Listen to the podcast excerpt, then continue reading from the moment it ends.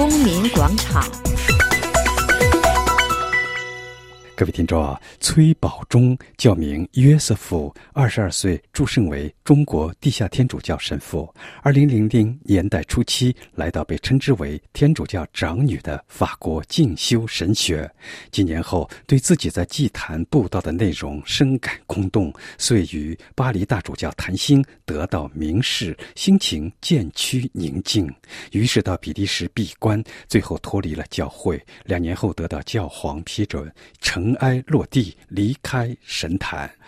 约瑟夫神父中国布道的过程，从一角显露了鲜为人知的受难教会数千万中国地下教徒的生活，而最终还俗的崔宝忠心路历程也不平凡。其中，同是天主教徒的法兰西学院院士陈宝一对他可谓影响重大。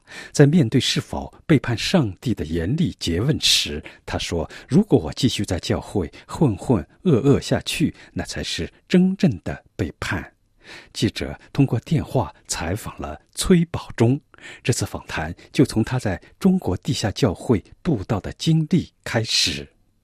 我首先想问你的是，今天你回想起来，在中国地下教会做神父的那段生活，对你意味着什么？你是在为神、在为上帝奉献，还是在为人服务呢？你是怎么想这个问题的？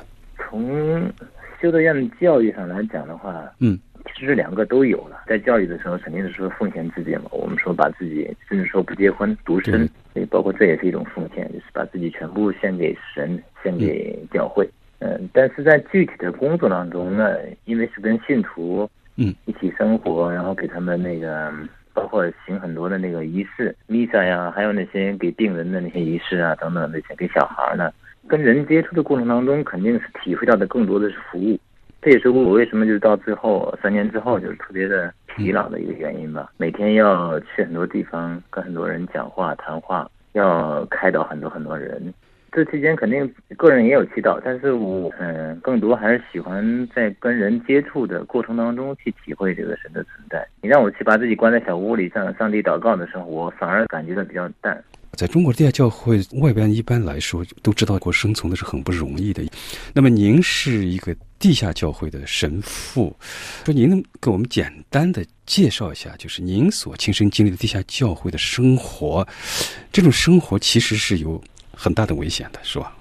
呃，其实，在八十年代末一直到九十年代末这段时间，都有一定的风险。嗯，那个时候我也听过，也见过很多人曾经也被抓过、被关过，甚至被判过。嗯，那个时候在进修院之前，基本上神父都会给你提前讲这些东西，先有一个心理准备。但是那个时候年轻气盛嘛，就是越是有这种危险的，就是也是历险那种心情。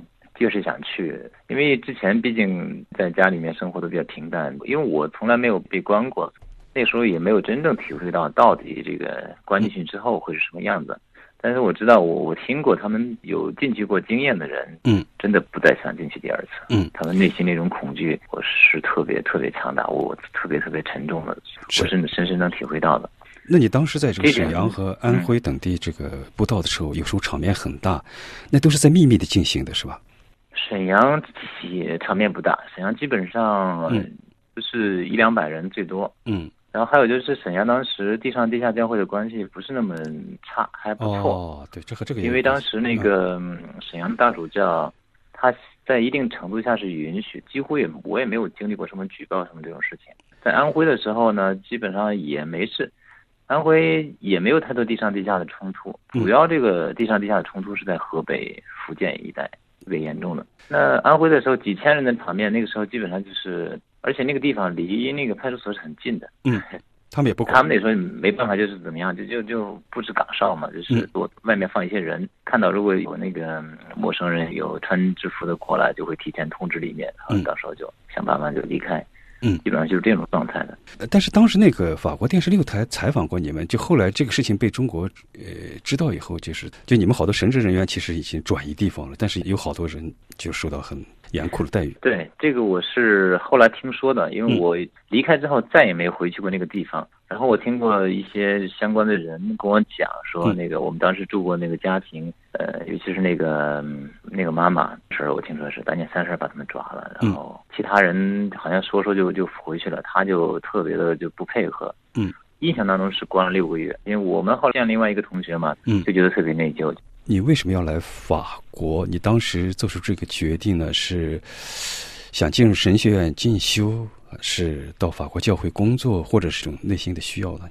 那个时候其实对法国没什么概念。嗯，我们那时候修道院的学习很封闭，在教会也是非常封闭的。只是后来有一些法国人去了中国，然后就有一些接触。嗯，再有就是学神学的时候，也有学到法国历史上很多圣人啊什么的。因为我们说法国是教会的长女。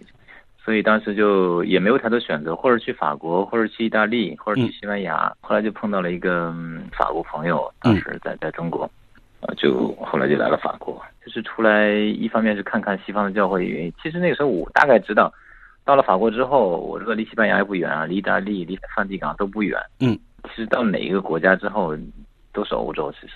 很有意思，就是说你在这个巴黎一边在神学院学习，一边也在教会参加布道啊。就是一般去想，对于一个神职人员在教会工作，同时又这样的神学院去学习进修，而你在这个时候呢，却开始了反思，就是你对教会或者对上帝的认识发生转变，也是在这个时候，是吧？这种契机是怎么出现的？你觉得？这个主要是因为有一门课，就是讲那个人的行为，是托马斯阿奎那的一个理论，分析人类行为。他把人类行为跟动物行为有一个区分，就是动物靠本能嘛，比方说吃饭啊、睡觉啊、捕食啊等等，它是因为本能需要去做这些动作，它是没有太多个人的那种自主意识的。而人作为一个有自由的一个这样的一个高级动物，相对来说，它是有一个对于所要做的事情。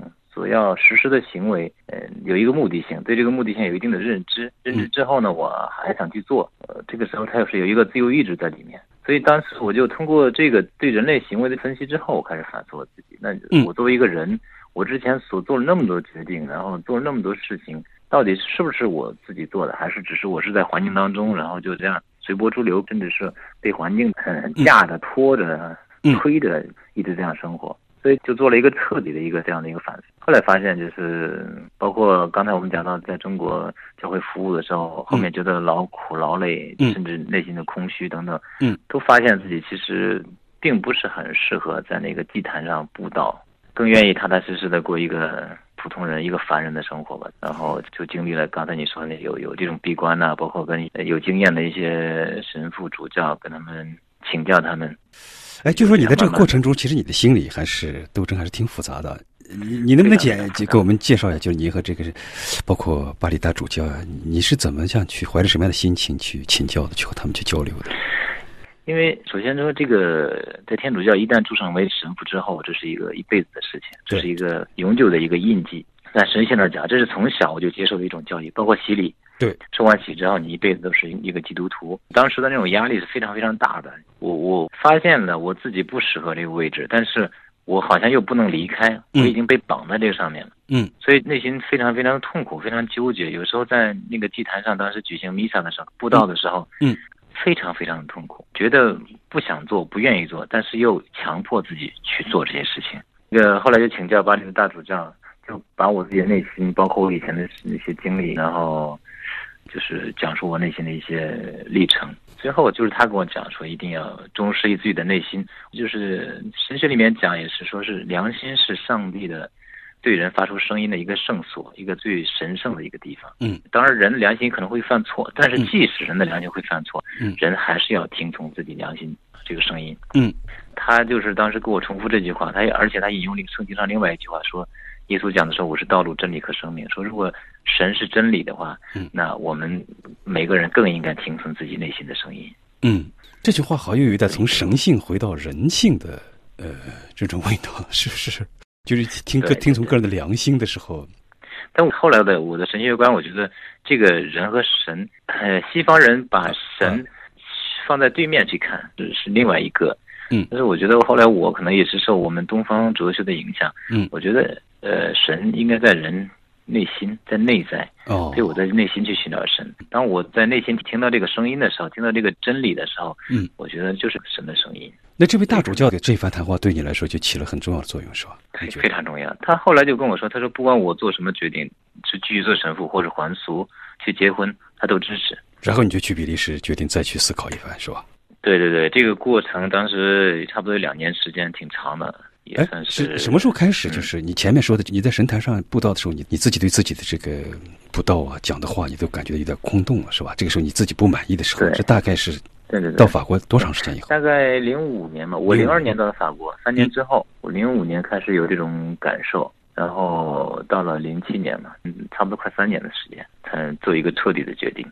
后来其实我那个时候，包括跟我父母、跟家人商量，他们都有点不能接受这个事情，这还是有一点就是类似于像我们说丑闻一样，就是你做神父现在要还俗等等，在天主教里面，这个在传统意义上讲，就是那天后来有有一位那个提到一个背叛这个词，当时祝圣的时候，成为神父的时候是对上帝的一个许诺，嗯，那现在你背叛这个许诺，就好像是对那个一种背叛，对上帝。但是我的想法是很清楚的，我觉得或许说，我承认是对形式的一种背叛，但是对我内心，对于上帝来讲，我是绝对是没有背叛，反而是我觉得是一种坚持。如果说我继续浑浑噩噩的在那个教会里面混日子，我觉得那才是真正的背叛，那种生活是我所不想要的。呃，你能不能给我们简单的介绍一下您这个自从离开教会以后，在法国你的生活呀，你从事的学习啊、研究啊？呃，我离开教会之后，首先是去那个 EZIT 高翻学口译，学了一年，学费很贵，一年我记得是六七千欧。我读了一年之后，我也负担不起了，我就后来就再没读。当时就申请了索邦的，一开始申请哲学系，中西哲学比较研究，是那个陈宝仪的女儿安晨带的一个班。结果那个开学的时候，学校才通知我说，你们这个班只有两个学生，所以抱歉不能开班。然后就没办法，就赶紧去旁边的巴黎三大的去报了比较文学这个专业，从 M 一开始。因为哲学我之前是有基础的，所以我那时候直接申请 M 二，就是研究生硕士第二年。但文学因为我基础不是特别深，嗯后来就在三大里面从 M 一研究生第一年开始读。但是研究陈宝一这个事情是我之前就想好，因为我到了法国之后，他对我帮助非常大，他的作品，所以我就一直想做他的。就是他的作品对你影响很大哦。对他的小说、他的那个诗歌等等这些，主要是他作品里面的什么东西？你觉得是主要是哪种东西？精神的、艺术的？他的对他的那种融合，那种把中西文化、呃中法两种语言，包括宗教，因为他也是个天主教徒。我也当时就特别好奇，他作为一个中国人，嗯，在中国生活了十九年，后来到了法国之后，把法语作为自己的语言去写作、去表达，然后后来又受了洗。我就很好奇他是怎么做到这一点的？他怎么样把这些不同的元素，甚至说有时候会有冲突、矛盾的元素，这样整个在他身上能够整合，能够这样和谐的，就是共存。所以我就读他的书，读他的各种著作，他的书基本上我全都读了。当时对我启发很大，可以这样，就是达到一定的精神的境界之后，可以用法语把这种中国这种文化最深邃的一些东西，可以这样表达出来。所以我觉得以。我也是可以做到这一点的，既然他可以做到，我觉得我也向他学习，也可以融合我身边的这种差异性，这种语言文化还有宗教的差异性，然后走出我的一条路出来。各位听众啊，您刚刚听到的是公民广场专题节目《还俗神父崔宝忠谈信仰、宗教与自由》。本次节目由安德烈主持，谢谢各位收听。